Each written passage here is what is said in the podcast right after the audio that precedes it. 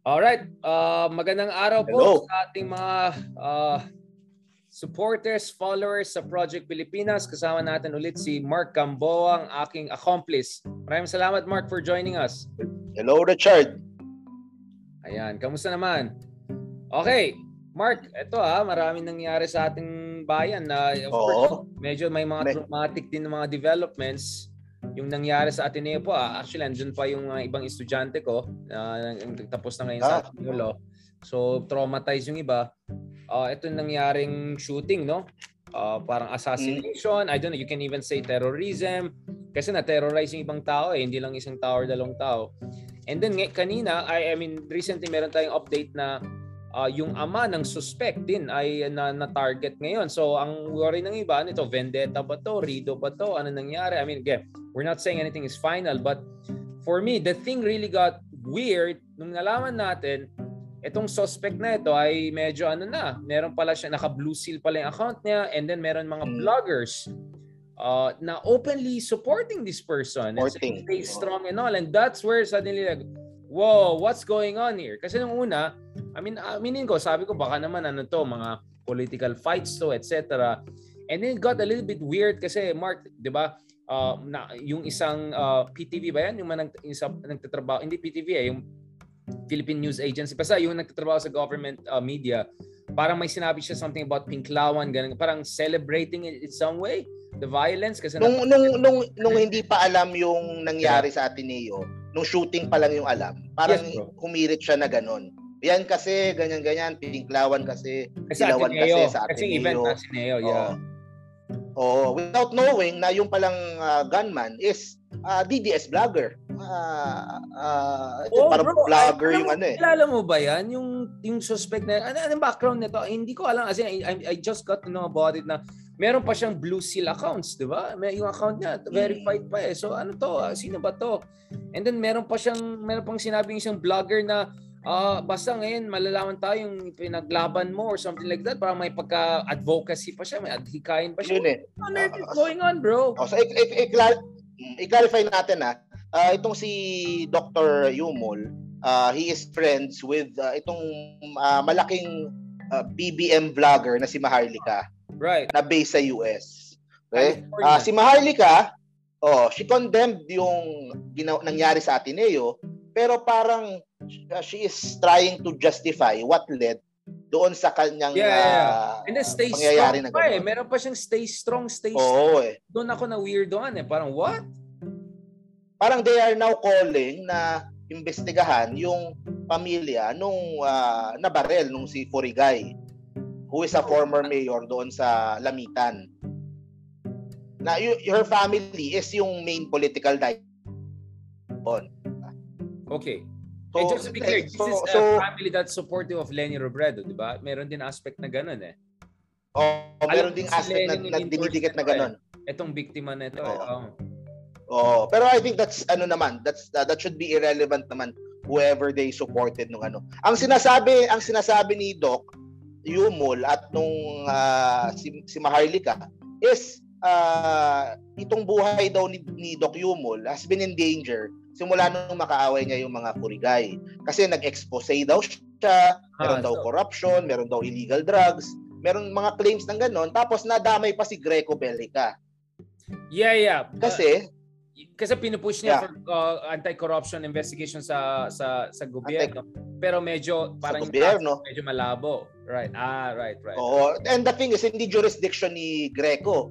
Yeah. Kasi uh, only for appointed positions lang yung pwede niyang imbestigahan. So he, he forwarded it to DILG, merong CC lahat, kompleto lahat. And yung kaso yata is na-file naman. Na-file naman yata yung kaso. Kaso, uh, ang problema, ang kiniklaim nitong si Yumol he is uh, uh, being threatened, minsan physical harm daw sa kanya. So, d- dahil yung kaaway nga niya is uh, mabigat na political family. So, yun yung pinapalabas nila.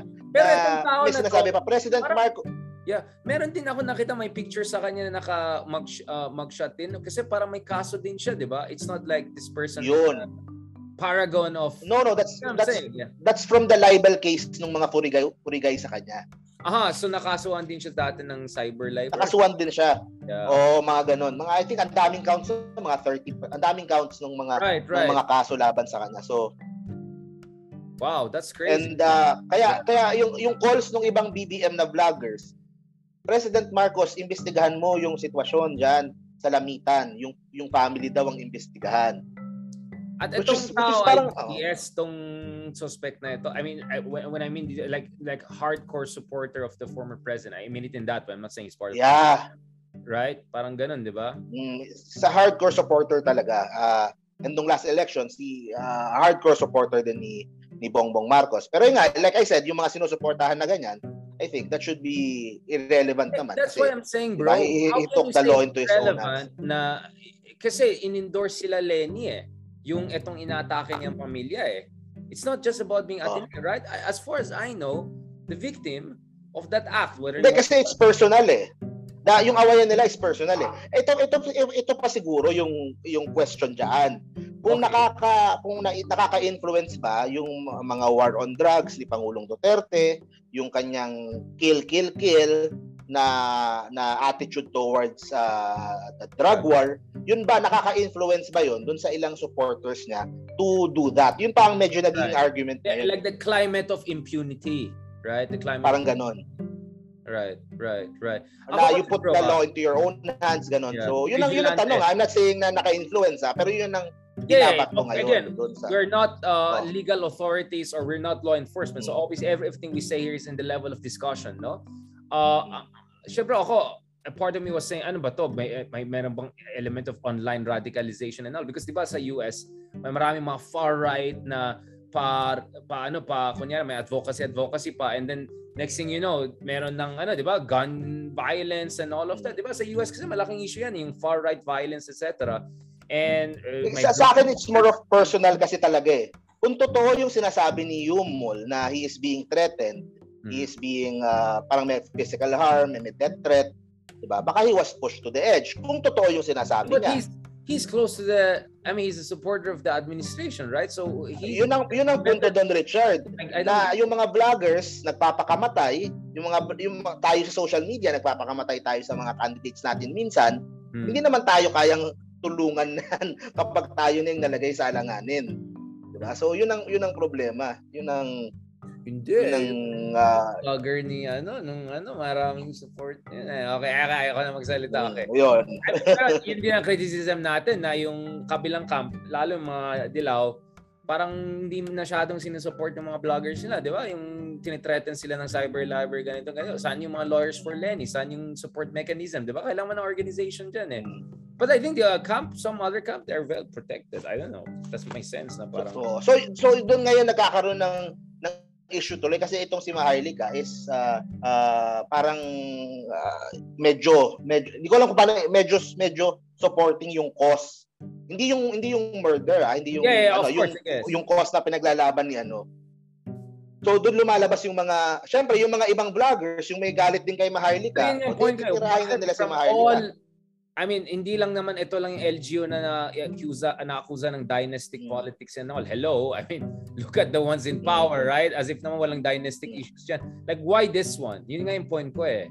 eh kasi for me, I, you cannot separate that. There's the Ateneo angle, there's the support for Lenny angle, there's all of those angles. Ano, Sa akin sa akin nagkataon lang na nandun siguro yung ano. Okay. Okay. Noong Ateneo ano, nagkataon lang na yun yung Oo, graduation. This is a personal kasi yung yung yung suspect is from Lamitan also, 'di ba? Kaya nga yung dad niya eh. Kaya nga yung dad niya doon din na ano eh, doon din na riding in tandem eh sa Lamitan eh. Right.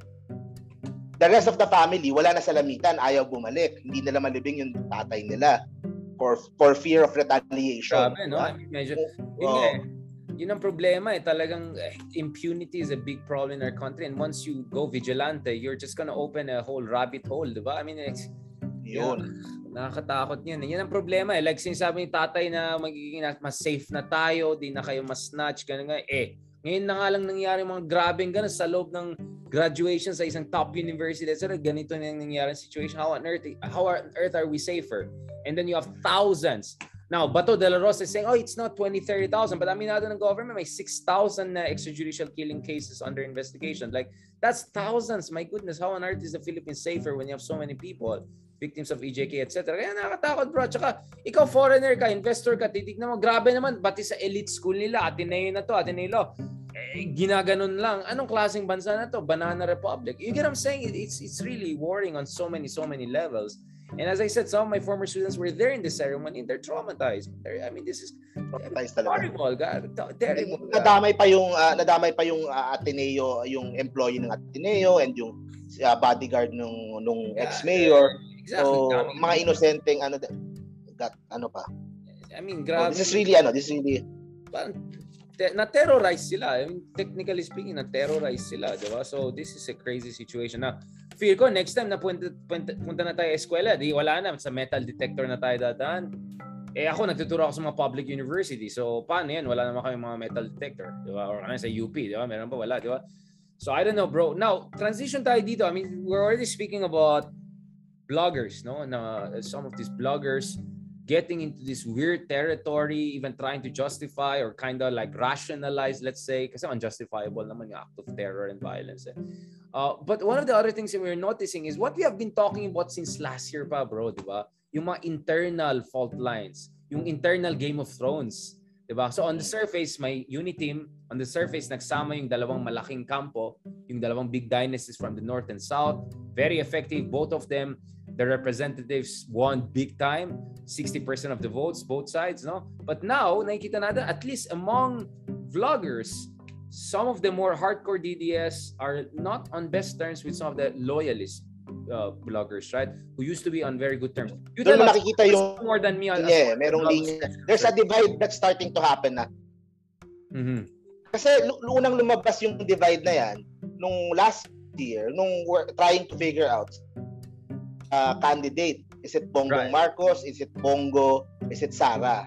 So doon pa lang medyo nagsisimula ng makita. Right. So nung nanalo si Bongbong, so lahat sila, okay, uh, ano tayo? Unity team tayo, kay Bongbong tayo, Bongbong Sara tayo. Pero ngayon nagsisimula ng uh, lumabas uh, yung mga yung yung differences eh. And uh, ang pinaka biggest talaga, ang nakikita ko talaga is yung mga DDS originals, yung mga diehard Duterte. Uh, ang lumalabas, parang they are hinahanap nila kay Bongbong Marcos yung continuity nung mga key, nung mga signature yeah, policy, uh, yeah. Polit- policies ni uh, President Duterte. Na ang sinasabi naman ng mga loyalista, o teka lang, iba na presidente natin. Iba yung priority. Ayusin din naman niya yan, di ba? Iba yung priority, gagawin din naman natin yan. O, pero let's give uh, President Marcos uh, parang leeway to to uh, shape itong government however he wants it. Right. So nagkakaroon ng friction doon. Uh, ano, bro, yung sa DND na hindi napunta kay kay Sara, 'di ba? Gusto ni Sara national yun. pa, oh, hindi binigay sa kanya. So yun noon pa lang, medyo siguro nag-alanganin yung ibang supporters ng mga Duterte hardcore, di ba? Na parang, wait lang, kala namin okay na kami dito, we'll get top cabinet positions. Ngayon, biglang iba na yung tono, di ba? I mean, my sense is that was like, I won't say opening shot, but it was like, hmm, biglang na-reinforce yung mga concerns, di ba? I know marami nagalit sa akin from the both camps, or at least one side, when I said something like, if not for Sara withdrawing from the presidential race, I doubt Marcos would have won or something like that. Dami nagalit from one camp. But I noticed the other camp kept on sharing what I said in different looks. As medyo gwapo, gwapo pa tayo doon. Yung isa nakaganon. Parang, oh. umatak sa akin eh. Medyo gwapo ang tingin. So, what's going on there, right? I mean, you can... Na, nakuha mo yung nakuha mo yung eksaktong mindset Richard nung dalawang nung dalawang nung divide na yon. One side is saying na hindi naman kayo mananalo ng ganyang kadali or ganyan ka overwhelming oh. nang kung wala kami. Oh, nung yung isang side naman, oh, tapos na kayo uh, six years, kayo yung nanguna, kami yung sumunod. Yeah. O ngayon naman, it's the other way around. O, si Marcos naman naman susunod. the vloggers, bro? Like, uh, are there like uh, specific vloggers people can follow to understand itong dynamic na ito? Kasi ito yung parang ano eh, parang pag may volcano sa ilalim, may konting, di ba, medyo may the, the biggest one, mm-hmm. the biggest one na sumabog talaga nitong last few days, uh, yung, yung kay Kibuloy tsaka yung kay Mike Abe. Okay, what's Pwede kong there? I have no idea. Sorry about that. I have no idea. Na, hindi na, na ano na obsess ako sa ghosting bill. Hindi ko na na-update. Hindi mo nakita. Pero laki yung yung my last yung unang video. Yeah, yung unang yung huling video ko about that got a million views. Talagang very yes, interested yes, yes, na doon sa like, topic na yan. What's going on there? Uh, okay. So this is what happened. So na si Pangulong Bongbong Marcos. So maganda yung economy, ganyan-ganyan. Hindi niya nasabi yung mga war on drugs, corruption, yung uh, uh, NTFL CAC, yung uh, yung mga uh, import uh, peace and order, yung mga importante sa mga diehard Duterte supporters. Hindi niya na-include. So si Pastor Kibuloy sa kanyang SMNI which is parang lumalas oh. parang Fox News ng Fox News ng kampo nila. Yeah. Uh, sinabi niya, sinabi niya uh, pero in a constructive manner naman ah, hindi naman na uh, parang constructive criticism. Oh, nasa, sige, oh, so balikan natin. So, ang concern ni Pastor was that parang hindi masyado binigyan ng atensyon or wala. Oh, hindi talaga nasabi. Sa, yung MTFL CAC. Right, right. On drugs, peace and order, corruption. Right after the SONA. So, This is right after the SONA, di ba? Right after the SONA, oo. So hindi niya talaga uh, hindi nasabi. So so parang ang nangyari, uh, hindi ko na pala yung part niya, pero kinukwento lang din nila. Itong si Mike SMNI Abe. to, di ba? SMNI. Sa show niya sa SMNI. Correct. Si Mike Abe is a host sa SMNI for the last 15 years. Ah. Sumikat siya recently. Okay. Sumikat, sumikat siya recently. Tapos he discovered how to use uh, Facebook and YouTube. Sumikat. Uh, uh, uh, parang parang Richard Haydarian mm-hmm. na discover yung ano yung so sikat na siya ngayon. power of, of the, ano, yeah. power of ano and yung yung yung kita siguro sa YouTube ganun. So Ayan, he's one of the more prominent doon sa side nila kasama nila Tunying so uh, so sinabi niya so he defended Bongbong Marcos. Na Oh, politely din naman na hindi kaya namang lahat yan ng Pangulo. Pero SMNI siya. Pero SMNI siya. Pero SMNI siya. Sinabi niya. Okay. Yes. Oo. Employee siya ng SMNI. Okay. Pero from the start pa lang, identified na siya na parang ano eh. Parang he's more of a loyalist kay right. Kaysa DDS. President Marcos eh. Kaysa DDS eh. Ganun yung impression sa akin. I could be wrong. Pero parang ganun lumalabas. Kahit nung campaign pa. Correct. Uh, pero of course, si Kibuloy is uh, very close with President Duterte. Eh, at saka from so, the so from ang nangyari, exactly. oh, during the show, nag nag nag live eh nag uh, feed eh, I mean nag phone in si Kibuloy mm-hmm. and parang lectured lectured Abe na oh, ano naman, mabait naman, kumbaga respectful naman, pero ang haba. Right. Sabi niya, bali wala yung economy, na Oo. Mm. Baliwala yung economy, baliwala yung ano kung walang peace and order. Si Abe, sinusubok nang ibahin yung topic about food security, ibabalik na naman ni Kubuloy sa sa peace and order, war on drugs, yeah. ganun, ganun. So doon mo makita yung yung yung ano eh, yung fault lines at divergence kasi for the Marcos camp, practical tayo, got issues, economy, you take care of the economy, the rest will follow. The, the Duterte, Mindanao, Kiboloy mindset is no, no, no, no. It's continuation. basic, yeah. So it's a it's a Yun. very different. So ang nangyayari, yeah. oh, ang ending nung natapos na magsalita si Kiboloy after ano, uh, nag-resign on air si Mike Abe. Oh wow, nag-resign siya. Yeah, and yung kanyang mic, ginanon niya, parang natapon niyang ganun. Oh, wow. Uh, nagpasalamat siya. I said, uh, thank you very much for 15 years. Empleyado niyo ako dito, ganyan. Ah, 15 uh, years pero yun. MNI. So nag-walk out siya while on air. So doon wow. nagalit si mic drop Kibuloy. Siya, drop. O nag-mic drop siya, literally. Wow. So nagsalita si Kubuloy nung nung, nung gabi, sabi niya, parang uh, ako ikaw ang una mo kong pinahiya kasi kinokontra mo yung mga sinasabi ko. Uh, Tapos nung parang nile-lecturean niya, o ganun. Tapos kahapon nag-live si Mike Abe sa kanyang YouTube. Right. Na sinasabi naman niya, kapag uh, kapag employer ka, wag mo dapat pinapahiya yung iyong employee in public or sa harapan ng mga ibang empleyado. Ah, ganun. So may ganung oh, umabot pa sa point na parang medyo nasabi siya. Hindi naman ano parang indirectly pero nasabi niya unprofessional or right. parang diktador, parang may pagka-diktador pag ganun daw yung labas. So nagkaroon ng war of words. At na, natin, uh, meron siding with Mike Abe, merong siding with SMNI.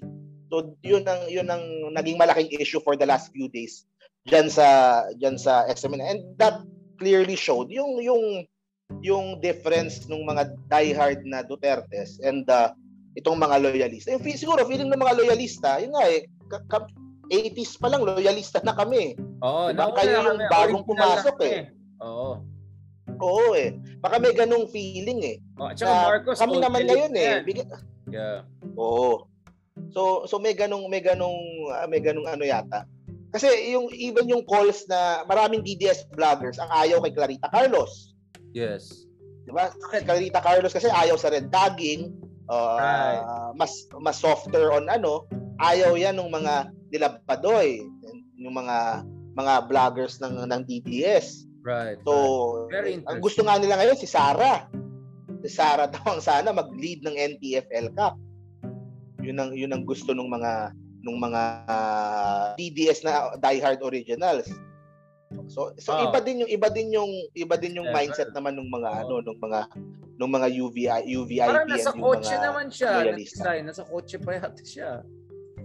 sino? Parang, ito si Abe, si Mike. Parang nasa O kotse. yun, oh. Video eh, na nag, ano pa siya, ibang klase. Oh, eh, si, si Mike Abe kasi yun, malaki na siguro yung YouTube, malaki na siguro Oo, yung di na Facebook. kailangan, Ayun na. di ba? Hindi na kailangan eh. Ayan, Oo, eh. tayo eh. Ayan, ayan tayo bro eh. Kayong mga vloggers. yun- yun ang- mayabang yun ang- yun ang- eh. Mayabang Yun ang pa mga kayo. ano doon. What's Yun ang mainstream? mga issue doon. Saka hindi pa naman mainstream media ang ano, 'di ba? Ang ah, ang ah, SMNI, 'di ba? Sila rin new into Ayan, speaking of him, five hours ago pa lang meron na siyang ano, good news sa mga empleyado. Yun ang sinasabi mo ba? Na meron siyang FB live. Uy, meron din siyang meta-meta style niya. Aba, dalawa-dalawa. Meron din. Malakas, malakas siya. Malakas. Yun nga, parang level niya si Tunying ngayon. Yun ang malalaki ngayon sa BBM camp eh. Si Tunying, si Yeah. Dinking Pinoy, at saka yung si Mike Abe. Aba, nasa kotse-kotse So, pa siya nagpapaano ah. Oo. Diba? Talagang mga big timers mga to ah. Diba? Diba?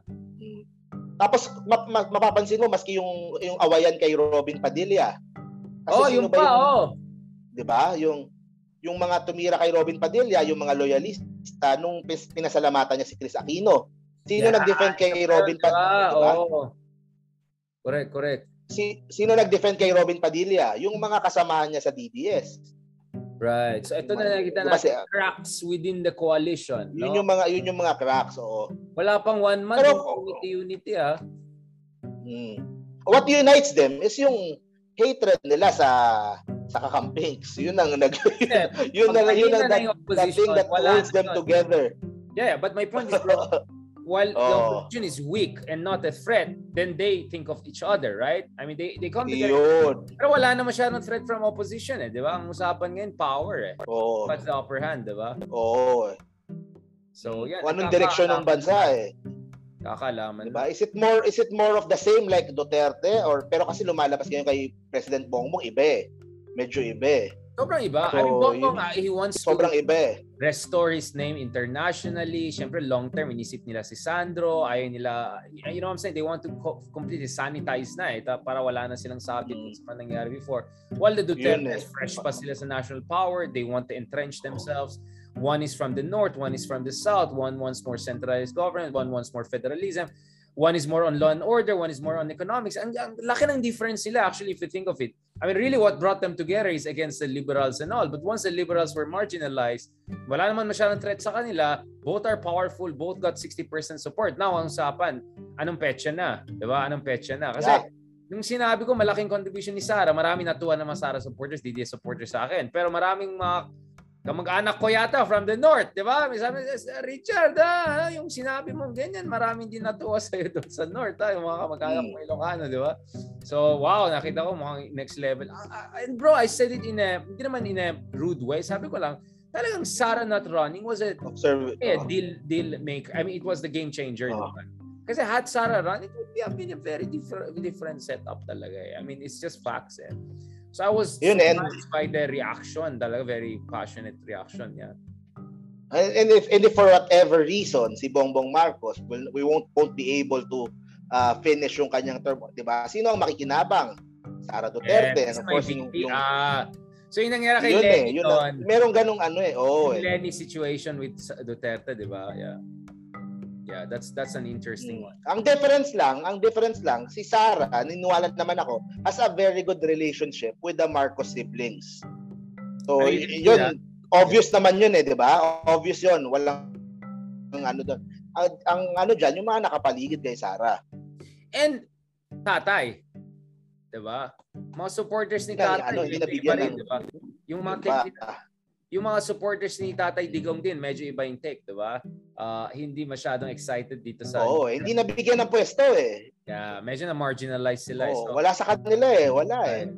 Right. Oh, Do you, do, you, do you see this bro getting worse over the coming months and years? Do you see this being kept under the wraps? How, how do you see, or are there issues that you think will further push them towards confrontation in the coming months and years? Kasi parang si Robin Hood na itsupwera na bigla, di ba? Yung purong mga pa-federal-federal siya, wala man lang mention si Marcos, parang LCAC, wala. Tal, tal, totally na marginalize yung mga issue na sobrang malapit sa puso ng mga hardcore DDS, di ba? It, it depends eh, kasi yung, yung awayan niya ng mga faction-faction sa baba eh. Any presidency naman may mga faction eh. It, it depends on how how hard the factions will push eh, against each other eh. Oo eh, so you think bro the ko. will come on top? You think the Marcoses will come on top? Because alam natin, of course, the Dutertes were very strong, but he's now the president eh. Siyempre, yung presidente, iba yung level of influence mo, no? You think the Marcoses now are the dominant na, no? They're the dominant dynasty na. Hindi na masyadong Duterte. Yeah, syempre pag nasa Malacanang ka, Iba na, di ba? da, eh, o iba na eh, lahat ng power nasa yun eh. Di ba? For sa military, sa ano, di ba, sa military, hindi, yung sa defense, di binigay kay Sara, di ba? Sa kanila yung Right. ano. Critical eh, critical yung mga ganong ano eh.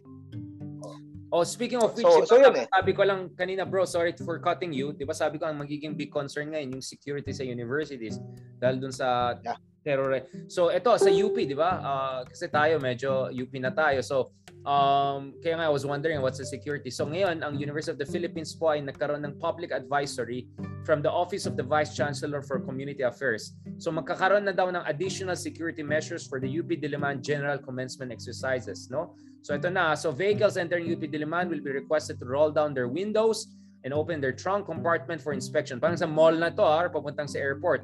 Motorcycle riders will also be asked to open their helmet, uh, visors and storage space. Invitations and guest lists will be verified on the entrance, so hindi pwede kung hindi invitado. And exit points of the graduation area. The academic oval will remain closed to motor vehicles except for security and emergency vehicles. Four LED screen walls will also be installed at the left and right side of the oval to serve as viewing areas for parents and guests. Parking will be allowed only at peripheral parking areas of building and rows. So ito na, very strict na nagiging security ngayon, na-traumatize na. So even UP, no? Ah, kung saan tayo, ano, ah, public university, dapat open sa lahat, no? Mukhang na-traumatize na eh dito sa nangyaring situation. That's why I'm saying eh, this is not just going to be an isolated case. This is going to send tremors and shock waves, no? At uh, ngayon, nakita natin mga malalaking universidad natatakot na rin, including mga public universities. So, I'm just I saying, think at Attorney Lenny is speaking din sa Ateneo, di ba? She will she will be a speaker din parang soon, di ba? Parang may event yata siya din yung magsasalita. So may mga worry, oh, may mga worries din na ganun. This is UP Diliman, ha? UP Diliman ito yung sinasabi ko, ah, hindi Ateneo. Yeah, so let's see, let's see. All right, bro. Maraming salamat. Thank you very much. No, grabe tong discussion natin. Medyo ah, medyo In fairness naman, we have been ahead of the curve, no? We have anticipated a lot of these issues last year pa lang. So nothing surprises us. But in fairness, there's some things which turned out as say much better than we thought. I think we were fearing the situation could be uh, worse than it is. But at the same time, we're, we're keeping our eyes wide open and watching out for all possibility and changes. Maraming salamat. Thank you very much, Mark. Uh, I'm very grateful to you always for your insights uh, dahil nga you have you are very much all your fingers dipped in the blogosphere, vlogosphere. And ako naman, of course, I try to bring in a little bit more academic and mainstream point of view. But thanks to you, I'm also a vlogger now, right? So medyo, Yun. ano na, first year anniversary ko sa YouTube na vlogger at uh, Wow. malapit na tayo in the two, two three months first year vlogger na tayo sa Facebook no sa meta natin so maraming salamat uh, very thank you very much uh, Mark for opening this world to me because I realize it also helps me a lot in in keeping update and honing my analysis medyo mayabang na ako with other academics eh Di guys, ito kasi yung sa vlog eh. Eh syempre, di ba? Yan ang panglaban ko ngayon. Alam mo, ito yung chicks sa vlog. Yan. Ay, ganun ba? Yung charts, nakikinig na sila sa akin lalo ngayon, di ba? So hindi lang dahil in-interview ko sila yung mga secretaries, meron din ako mga vlogger ano. So yun. So hindi pa nila kilala si Sangkay Janjan, alam ko na yung mga yan kasi napag-usapan na natin. Sila ngayon lang nila nalaman kasi nabasa yung Rappler, ganyan ganyan. So I'm very thankful to you. Salamat uh, brother, no? So malapit na tayo mag 50, lampas na tayo sa 40 sa episodes natin. So please please guys, continue to support us dito sa ating Project Pilipinas. Please subscribe, support on Spotify, Apple, among others para tuloy-tuloy po yung effort namin. Ay, syempre si Mark Gambo, medyo big time na yan vlogger. So, ano naman, make his time worth it. dito sa analysis natin. Thank you very much. Wala naman kaming budget. Talagang ating sariling sikap ito. So just your support, your stars, your your comments, etc. and your continued um, expression of interest is something that we very much appreciate. Maraming salamat. Thank you very much. Mark, may may tanong ka ba? Thank you.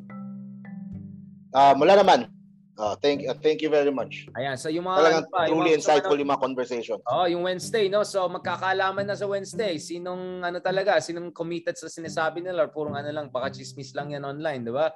So if you're a supporter of this camp, you can watch that movie. If you're a supporter of that camp, then go and watch the tips, di ba?